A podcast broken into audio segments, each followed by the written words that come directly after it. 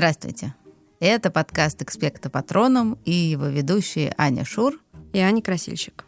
У нас очень классные новости. Арзамас запустил детское приложение «Гусь-гусь». Там все будет только для детей. И подкасты, и лекции, и колыбельные, и сказки. Ну, если честно, отчасти это приложение делаю я, и я просто счастлива, что это наконец ура происходит. Вот, и, конечно, там будет экспекта патроном, не волнуйтесь, он будет по-прежнему лежать везде, где вы привыкли его слушать, но теперь он будет и в приложении «Гусь-гусь». Мы очень-очень ждем, что все его скачают и всем расскажут, потому что мы вложили в него прямо очень много души. Наш подкаст называется «Экспект патроном», и я напомню, что называется он так потому, что мы относимся к книжкам как к универсальному утешителю. Мы читаем их в разных тяжелых ситуациях, но читаем мы не только в сложных ситуациях, но и для своего удовольствия, и ищем в них ответы на разные важные вопросы. Поэтому каждый выпуск мы постараемся найти такой вопрос, который заботит большинство людей, детей и взрослых, и найти на него ответ. И в этот раз мы хотим обсудить, почему некоторым родителям активно не нравятся друзья их детей – это вообще нормально? Мы, кстати, не сами додумались до этого вопроса. Нам написала одна девочка, чьей маме не нравится ее подруга, и девочка по этому поводу переживает. Мы тоже очень сочувствуем. Это ужасно неприятно, и, к сожалению, довольно часто происходит. У тебя очень добродушные с виду родители, и не с виду вообще, они какие-то очень милые такие, теплые люди. Они вообще кому-нибудь из твоих друзей когда-нибудь относились не очень хорошо? Ну, я долго, кстати, пытала маму, потому что я сама такого не помнила про нее. Но она сказала, что когда я была маленькая, нет. Но потом я поняла, что на самом деле, когда я была уже постарше, у меня была одна подруга в жизни, которой все время проходили какие-то драматические и не очень симпатичные события. И кажется, мама как-то вот не как обычно, что типа надо помочь другу и всегда быть рядом, а как-то так реагировала, что, может быть, лучше я бы поменьше в этом во всем участвовала.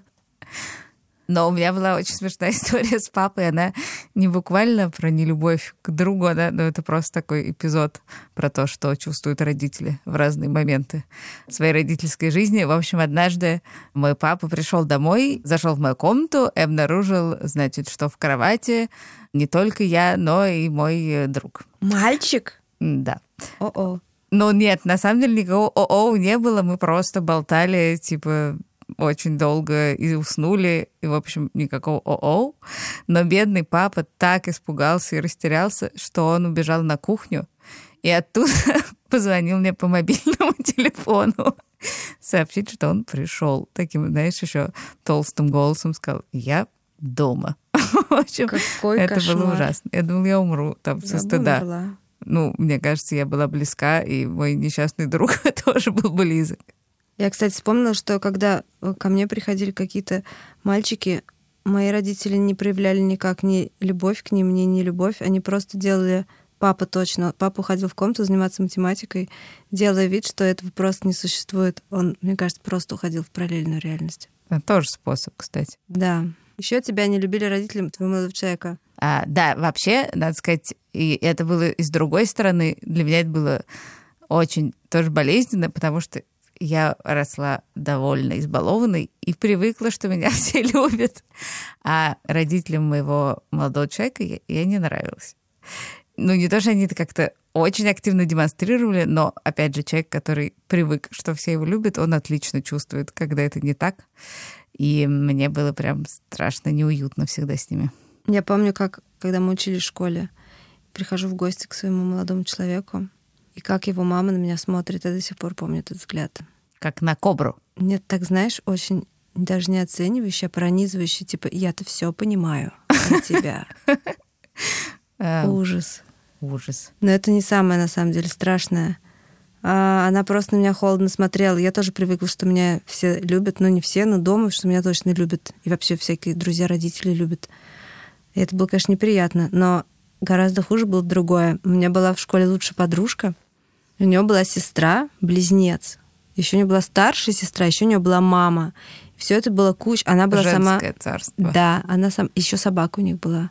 женщина. Да. И когда я звонила, они все начинали дико орать, кроме моей подружки, которая была очень милой всегда. И когда я звонила, я говорила, извините, пожалуйста, можно к телефону Саши? Они кричали, Саш, тебя опять это пиписька! Вот. Я думаю, что они меня так унижали, потому что они их бесило, что мы так близко дружим. В общем, я всегда не любила слово «пиписька», и оно мне не нравилось. Но после этой истории, а это не была не одна история, мне кажется, было точно несколько раз, может, и много раз, я просто его совсем не перевариваю. До сих пор боюсь звонить по телефону. Думаю, что это повлияло на мой страх.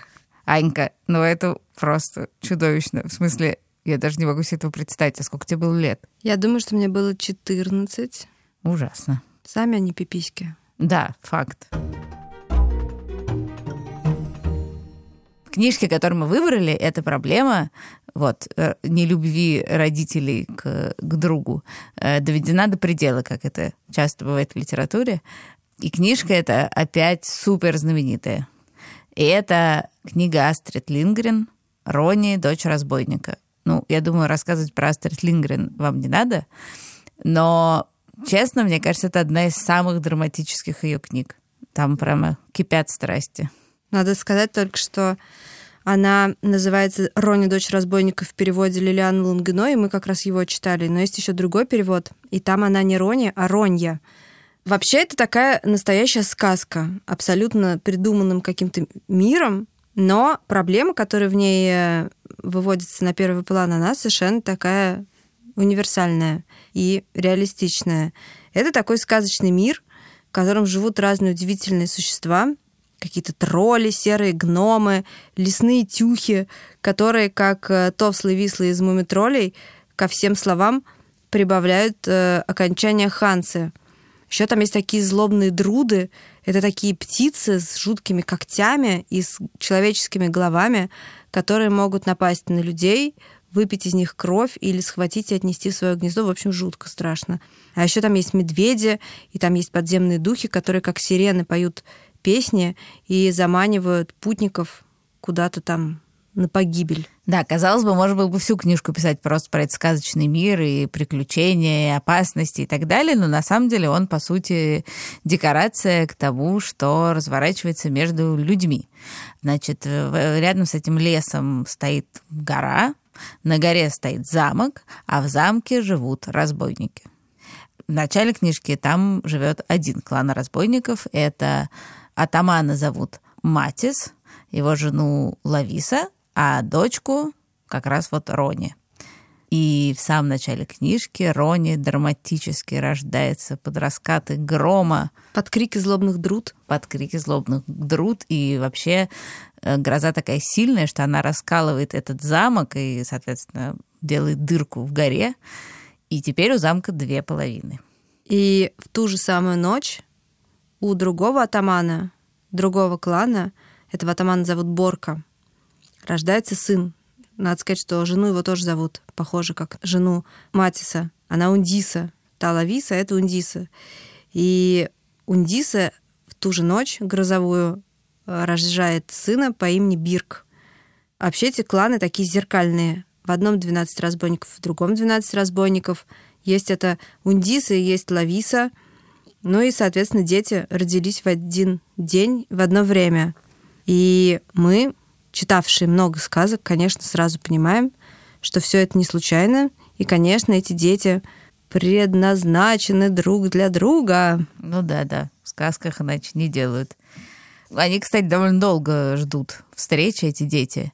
И вообще не видят никаких детей вокруг, потому что их просто нет. Ну да, они в основном видят, ну вот, нам, мы, мы больше знаем про детство Рони, потому что как бы мы сначала видим только Рони. И она, да, вот так растет, она пляшет разбойничьи пляски, слушает, как мама каждый вечер поет волчью песню, и ужасно клево описано, как ее сначала довольно долго не пускают в лес. Она растет как бы в большой каминной зале в этом замке. И вот, наконец, она выходит в лес, и там вообще-то, ну, страшновато в этом лесу. Как мы уже описали, он населен вообще кем только не. И она каждую опасность как бы укращает. То есть она, не знаю, залезает во все там какие-то э, закоулки, идет самыми темными тропками, и, в общем, постепенно она этот лес подчиняет себе. И остается последняя невзятая высота, то самое ущелье, которое образовалось от грозы. И как раз э, там, около ущелья, она встречает э, впервые в жизни другого ребенка. Она дико радуется, потому что она до этого никогда не видела детей, как мы уже сказали, она только слышала, что они есть. Она знакомится с Бирком, они начинают довольно мило болтать, но Вскоре она понимает, что это не просто мальчик, а это сын того самого ужасного Борки, про которого ее отец целыми днями говорит жуткие гадости, и которого он жутко ненавидит. И тогда она тоже начинает говорить Бирку ужасные гадости, и э, во время этого разговора, который превращается в такой поединок, они начинают перепрыгивать через эту пропасть, которая их разделяет. Они прыгают, прыгают, прыгают, прыгают. Это ужасно опасно. Они буквально через нее перелетают. И в конце концов Бирк соскальзывает в пропасть. Мы, конечно, понимаем, что он не может погибнуть, потому что на нем завязан весь сюжет. Он действительно не погибает, но он практически погибает. Он висит на каком-то уступе и может в любой момент свалиться в пропасть. И тогда Рони, которая с одной стороны чувствует к нему неприязнь, с другой стороны понимает, что она не хочет, чтобы он погиб, протягивает ему такой кожаный ремешок, который она всегда носит с собой. Она один конец этого ремешка обвязывает вокруг себя и ложится на землю, а другой кидает ему. И тот э, выкарабкивается, ей очень больно, потому что ее эта кожа перерезает тело, и очень неприятно, но она выдерживает это, и он ей говорит, что теперь они связаны навеки, а она, так как она такая девочка не особо пафосная и да нет, она мне просто кажется, там с самого начала она более злобно к нему настроена, чем он к ней. Он-то сразу понимает, что вся эта вражда не стоит выеденного яйца. А она пока настроена довольно серьезно. И она так злобно ему говорит, типа... Да, она вообще с ним очень по-хамски разговаривает. Она дает ему в нос кулаком и говорит, типа, да пошел ты, не буду я с тобой тусить. Да, да. Ну, не так, конечно, но смысл такой. И на этом они расходятся. Да, ну и дальше конечно же, они встречаются снова. На этот раз они встречаются у лисьей норы. Рони присмотрела ее еще давно, потому что там лисята, это все очень интересно. Когда она видит у этой лисьей норы Бирка, она тоже дико свирепеет и кричит, что это ее лисята, ее нора. Бирк, в общем, вполне резонно отвечает, что все свое собственное. И лес, и лисята, и нора, и замок, и тут. Дружба этих детей ну, переходит на следующий уровень Точнее, на этот раз Бирк спасает Рони. Но она про это не знает, кстати. Она переходит на новый уровень, но это такой невидимый шаг, потому что, собственно, вот эти вот лесные духи, про которых мы уже сказали, которые заманивают людей своим каким-то невероятным пением, встречаются на пути у Рони и Бирка после того, как они ссорятся у этой лисьей норы. Ну, потому что там туман такой спустился, да. жуткий туман, ирония этого Бирка опять выводит, то есть она Потому что ему страшно, да, ему да. становится очень страшно. Он не знает дорогу, потому что они теперь живут в новом месте, и он э, просит Рони не оставлять его одного и помочь ему найти дорогу домой. И она ведет его в замок, но по дороге, когда они вместе идут, она вдруг слышит эту песню подземных духов. И она идет на этот звук. А он-то знает, Бирк знает, что если она пойдет окончательно этот звук и дойдет до источника, она погибнет. И он ее всячески удерживает. Она абсолютно в таком безумном зомбированном состоянии. Она его там бьет, она кусает его в щеку, она сопротивляется, кусается, легается, делает все, чтобы он ее отпустил и пойти на погибель и все-таки у него получается с ней справиться, и он э, вытягивает ее из-под этого колдовства, и когда действие этого колдовства заканчивается, туман рассеивается, Рони ничего не помнит, и она не знает о том, что он ее спас. Поэтому в этот раз они тоже не становятся друзьями. Да, ты правильно сказала, они на самом деле друзьями становятся после третьего происшествия, потому что три это тоже важно в сказках. Значит, третье происшествие такое, что наступает зима, вместе с зимой наступают лыжи, и Рони, естественно, напяливает лыжи и бежит в лес, и там как-то катается. И дальше, значит, с какой-то там горки она едет, и э, у нее ломается одна лыжа, и она застревает ногой в сугробе как-то совсем. И сама себя вытащить не может. Там дико смешной момент, потому что она пробила ногой крышу норы этих тюхов. Которые ну, ханцы. Тюханцы, да. Тюханцы. Они все время, которые, они, да, они ужасно. Сугробинцы, да. ногойцы. Да, они ужасно скандалят сначала и говорят, вот, что Ханцы, это Ханцы, девочка Ханцы тут делает. А потом очень удачно приспосабливают ее ногу, которая там торчит у них в крыше, вешают на нее люльку с каким-то тюшонком. Тюхонком. Тюхонком. да. Да. Ну, в общем, ситуация совершенно ужасная. Она лежит, нога в сугробе, двинуться она никуда не может, и она еще какая-то прилетает Друда, естественно, чтобы сообщить ей, что сейчас она ее там на клочки порвет. В общем, полный караул. И она собирается там уже помирать. Ну и тут, конечно, появляется Бирк. Потому что он нашел одну лыжу и понял, что дело плохо, и надо спасать девчонку. И вытаскивает ее. В общем, он вытаскивает заплаканную Ронни из сугроба, провожает замок, и тут она уже висит, у нее такая обмякшая на плече, и говорит, все, никогда не оставляй меня, будем друзьями. В общем, Ну, перестает все э, понятно, да. стервозничать, и они становятся такими настоящими друганами и клянутся друг другу в вечной дружбе. Более того, они решают, что они друг другу будут как брат и сестра. Да. Но отношения их не похожи совершенно на отношения братьев и сестер, Ну да, похоже больше на на какую-то... отношения возлюбленных. Ну, слушай, на самом деле это еще какой-то такой возраст, где это не так просто различить, вот как в вафельном сердце, ну, как бы такая дружба, которая Да, мало как в вафельном сердце, но не как у брата с сестрой, потому что брат и сестра все время, мне кажется, собачатся. Да. А эти дети, они не то что не собачатся, они абсолютно друг к другу так супер нежно и Да, внимательно и друг относятся. за другой горой. Да. Да, при этом их родители вообще ни сном, ни духом, что у них дети уже просто проводят все дни вместе, просто ничего не знают, а продолжают друг другу поносить. Надо сказать, это совершенно вообще ни в какие ворота. Они абсолютно одинаковые, эти разбойники. Совершенно не ясно, что они там не поделили, но они целыми Лес они не днями- поделили, и добычу что они не поделили. но они до этого даже, по-моему, не в одном лесу находятся, уж, по крайней мере, не в одном замке. Но, в общем, когда папа Рони узнает, что во второй половине замка поселилась семья этого Борки, то просто он впадает в неистовство. И больше его не волнуют никакие там купцы, которые приезжают через лес, у которых можно отнять добычу, ни солдаты, которые, наоборот, рыщут по лесу, чтобы его там арестовать. Только его волнует, чтобы выкинуть Борку из вот этого замка. Борку и всю, естественно, его семью и всех его разбойников. И при этом интересно, что они живут в одном замке в разных его частях, но при этом семья Матиса очень э, неплохо живет, и у них всего достаточно, у них куча запасов.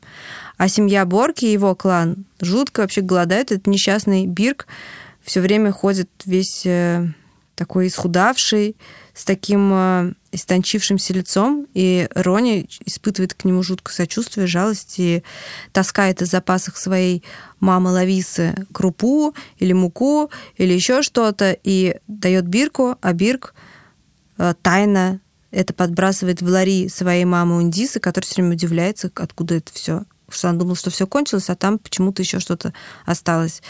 И смешно, потому что Рони всячески спасает этих ребят, Борки, а ее отец тем временем проклинает их все время и только и думает о том, как бы ему их уничтожить, выдавить из замка и вообще с ними покончить раз и навсегда, и на самом деле находит способ. Тут, э, на самом деле, важно сказать, прежде чем мы расскажем, что произошло дальше, что Матис и Рони очень любящие отец и дочь. Они обожают друг друга.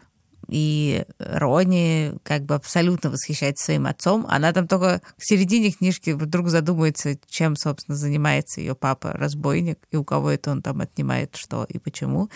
Вот, она его просто обожает. Да, и когда она родилась, он сходит с ума, держит ее на ладони и носится с ней везде, и все разбойники понимают, что он совсем чокнулся, и ему теперь можно говорить только приятное про ребенка, и больше его ничего не интересует. В общем, такой совершенно помешавшийся на своем ребенке папаша. Да, ну и вот дальше происходит ужасное. Потому что в какой-то момент Матис приходит ужасно счастливый, с криками, что вот теперь-то Борка уйдет из его замка, теперь-то он этого, значит, негодяя знает, как с ним быть. И вдруг с ужасом Рони видит, что он ведет на какой-то веревке связанного Бирка, которого он поймал, изловил и взял заложники. И да, и тут у Рони просто, не знаю, это называется, когда пелена идет. Ну, просто она теряет совершенно всякое самообладание, бежит, э, бьется, она кричит ему какие-то ужасные слова, я плюю на тебя. Ну, в общем, просто впадает в какое-то бешенство и неистовство, и не может это выносить, а он ну, он как бы расстроен, удивлен, он просто не понимает, что происходит, и потому что для него это даже не ребенок. Для него Бирк, ну, какой-то щенок э, вот этого Борки, он вообще его не видит. Он для него средство достижения своей цели, вообще какое-то неприятное, непонятное Создание. Создание, не имеющее никакого отношения к его прекрасной дочери. Поэтому он, по-моему, просто не понимает, что происходит. А мама Рони... Сразу все понимает. Да. Видит лицо своей дочери. Да. И она видит, что Бирк, ну, он какой-то немножко побитый. У нее ранка на лице. Да, она ее обрабатывает. А, в общем, дальше все делается еще драматичнее. Дальше, на следующий день, Матис требует Борку прийти на переговоры. Они встречаются на двух краях этой самой пропасти. И Матис держит на этой привязи Бирка, смотрит на Борку и говорит ему, теперь, значит, у меня в заложниках, он не так говорит, но смысл такой, у меня в заложниках твой сын, и теперь ты должен взять своих разбойников и уйти из замка. Да, и дальше Борка говорит, ну да, типа, окей, давай мне сына, и до конца лета мы отсюда свалим. А Матис говорит, нет, вы типа если хотите валить только в конце лета, то мальчик до этого времени поживет у меня. Не мальчик поживет у меня, а и ты типа и не увидишь его до конца лета. Я и верну тебя Что ближе останется? к концу лета. Да, буквально берет его в заложники. Ирония, понимая, что происходит, тоже впадая в какое-то абсолютно невменяемое состояние от гнева, боли и вообще всего, сигает через эту пропасть и оказывается на стороне врагов своего отца. Да, и вот дальше ее папа говорит, наверное, вообще самую страшную вещь, которую может сказать родитель ребенку. Он, когда Борг ему говорит, ну, типа, ладно, давай тогда просто меняться, ты мне сына, я тебе дочь, или как-то так, он говорит, что у него больше нет дочери. И уходит с таким черным лицом. Вообще этот Борг, надо сказать, гораздо более вменяемый, мне кажется. А там, э, а там э, крест-накрест. В смысле, Борка более вменяемый, чем Матис, а да. Лависа гораздо более вменяемая, чем Ундиса, которая тоже злобные все время какие-то вещи да, говорит. Да, как злобная и... друда абсолютно. Да. И тут эти дети берут какие-то узелки и решают, что они пойдут жить в медвежью пещеру в лес, чтобы быть там свободными от всей этой гадкой ненависти, разбоя и вражды. И так они и делают, потому что родители их полные дубаны. Да, вот эти дети из э, двух противоборствующих семей, которые полюбили друг друга и не могут быть друг без друга, и вот это вот все, это такой э, ну, один из самых, что ли, знаменитых литературных сюжетов, и он встречается в разных местах, в том числе в пьесе Шекспира «Ромео и Джульетта», и надо сказать, что Астрид Лингрен совершенно этого никак не скрывала. А прямо-таки так и говорила, вот когда она вспоминала рождение замысла книги про Рони, она говорила так. «Однажды я увидела гору, на вершине которой возвышалась разбойничая крепость, расколовшаяся на две части. Интересно, кто там живет?» — подумала я. «Наверное, две разбойничьих семьи. У одной есть дочь, у другой сын. Сегодняшние Ромео и Джульетта». Есть еще у нее одна классная история, которую она рассказывала, когда ее расспрашивали про то, откуда взялась эта история про Рони, дочь разбойника. Во-первых, что Илон Викланд, которая делала иллюстрации книги, сначала нарисовала Рони в виде самки, то есть э, жительницы такого северного племени с черными волосами. Но Астрид хотела, чтобы Рони была кудрявая, и ее пришлось перерисовывать и что прообразами этих разбойников стали мужики из очереди в стокгольмский винный магазин. Это какая-то ужасно симпатичная деталь, мне очень понравилась. Да-да, нет, прямо так и представляешь себе эту художницу, которая такая проходит мимо очереди, думает, а. И она, Рони, собственно, обожает этих мужиков, и по ним ужасно скучает, хотя ее жизнь с Бирком в лесу очень классная, веселая, интересная, полная каких-то приключений, но она все равно скучает и по этим сбулдыгам, и по своей маме. И все время думает о Матисе и прокручивает эти ужасные вещи, которые они друг другу говорили, и очень из-за этого страдает. Ну да, потому что на самом деле то, что Матис не может принять Бирка, полностью разрывает как бы ее реальность, потому что без Бирка она не может, без Матиса она тоже не может, и как бы непонятно. И то, что в книжке описано как такая, ну... Сказочная история? Ну, сказочная или там, там литературная история, что вот какие-то два клана противоборствующих, там разбойники какие-то. В жизни тоже случается. То, что в книжке объясняется, да, ну, каким-то вот этим, как это бывает в сказках или там в литературе, какими-то супер драматическими событиями, какой-то войной кланов или там или принадлежностью к разным там родам и семьям, вот это вот все в жизни, ну, как бы имеет обычно более сложные, менее высокопарные объяснения, и тем не менее, почему-то очень часто именно близкие друзья детей их родителям кажутся врагами. И чувства, которые эти родители испытывают, в общем, близки к чувствам атамана Матиса. Ну, тут уж нечего делать, придется тебе рассказать, что ты и есть такой Матис. А, да, все мои друзья про это знают, потому что я им все время жалуюсь на это. А, да, я немножко есть такой Матис, эм, потому что я вот э, что-то похожее переживаю в том смысле, что один из моих сыновей э, некоторое время назад стал очень близко дружить с одним человеком, и, и это его супер сильно изменило. И я, конечно, все время думаю, что это вот как раз из-за этого человека, и что все, что у него в жизни происходит как-то не так, как мне нравится, это с ним связано. И я как бы одновременно понимаю, что это, наверное, не совсем так, или вообще совсем не так. Но сделать я с собой ничего не могу. И полюбить этого близкого, ближайшего друга моего сына я не могу.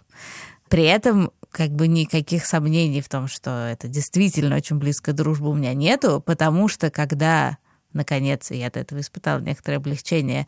Они некоторое время не могли так, ну, встречаться там общаться, потому что из-за карантина как-то оказались в разных местах, то моему сыну было так плохо, что, честно говоря, ну, уже я и сама подумала, что, пожалуй, уже лучше пусть он вернется, и они уже обратно дружат, потому что смотреть на это тоже было невыносимо. Ну, то есть, в общем, я все время испытываю какие-то совершенно несимпатичные и э, такие противные мне самой чувства по отношению к другу своего ребенка, то есть, соответственно, тоже к ребенку. Это неприятно. Мне вообще кажется, что очень велик соблазн, когда ты родитель, думать, что то неприятное, что ты видишь в своем взрослеющем ребенке, это все от этих вот каких-то чужих людей, которые появились в его жизни. И это такая какая-то частая штука. Я часто очень себя на этом ловлю, хотя в целом у меня, к счастью, нету у моих детей нет таких друзей, которые бы мне резко не нравились, но я часто ловлю себя ровно вот на том чувстве, которое ты сейчас писала, что я вот думаю, вот он стал все время играть с компьютером, с кем это он сейчас там общается. Или вот она перестала учиться, все это не бойся, потому что она стала слишком... Ну, хочется свалить это все на кого-то.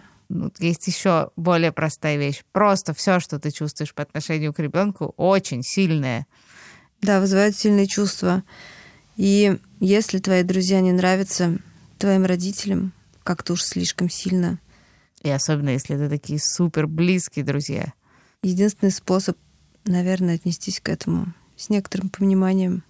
Или подождать, когда эти чувства немножечко остынут. Ну да, ну, собственно, возвращаясь к книжке, там вообще-то показано, что... Идеальный вариант. Ну, не совсем идеальный, потому что детям пришлось сбежать из дома на некоторое время, чтобы добиться этого идеального варианта. Нет, дело даже не только в том, что пришлось сбежать из дома. Дело в том, что на самом деле все эти события абсолютно изорвали в клочья сердце этой несчастной девочки, потому что она так страдала и так мучилась. И это было настолько для нее больно и болезненно, что вообще не, не позавидуешь ей ни за что. Но в итоге действительно ее отец, который всю эту всю дорогу ведет себя как полный болван и дундук, в конце концов, э, сидя там у какой-то горной лесной реки, ручья, понимает, додумывается до того, что ему проще принять этого Бирка и позвать к себе – чем э, переживать эту разлуку и разрыв с его любимой дочкой. И он приходит к ним и говорит, все, ребят, давайте возвращайтесь. Я готов принять вас обоих, слава богу, потому что для родителей это, конечно, один из самых умных и тонких вариантов поведения в такой ситуации. Мне кажется, да, потому что на другой как бы чаше весов э, возможность полностью потерять какую бы то ни было связь со своим ребенком. Вот, ну а что детям делать в таком случае? Ну, единственное, э, относиться снисходительно к родителям и их очень, очень сильным чувствам, с которыми они не всегда могут совладать. Я думаю, что правильно беситься из такого. Это, правда, ужасно неприятно и бесит. Но, с другой стороны, не забывать о том, что происходит это только из-за того, что тебя слишком сильно любят. И им сложно принять то, что ты становишься большой, и у тебя своя жизнь с какими-то новыми другими людьми.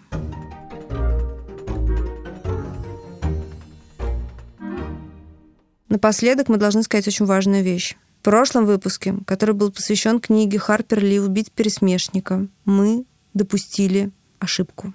Она прокралась в наш сценарий и очень нас расстроила, на нее указал нам один из слушателей, Денис. Если Спасибо. вы помните, мы говорили там об истории, которая случилась в американском городе Скотсборо. И мы сказали, что там казнили несколько молодых темнокожих людей по обвинению в изнасиловании.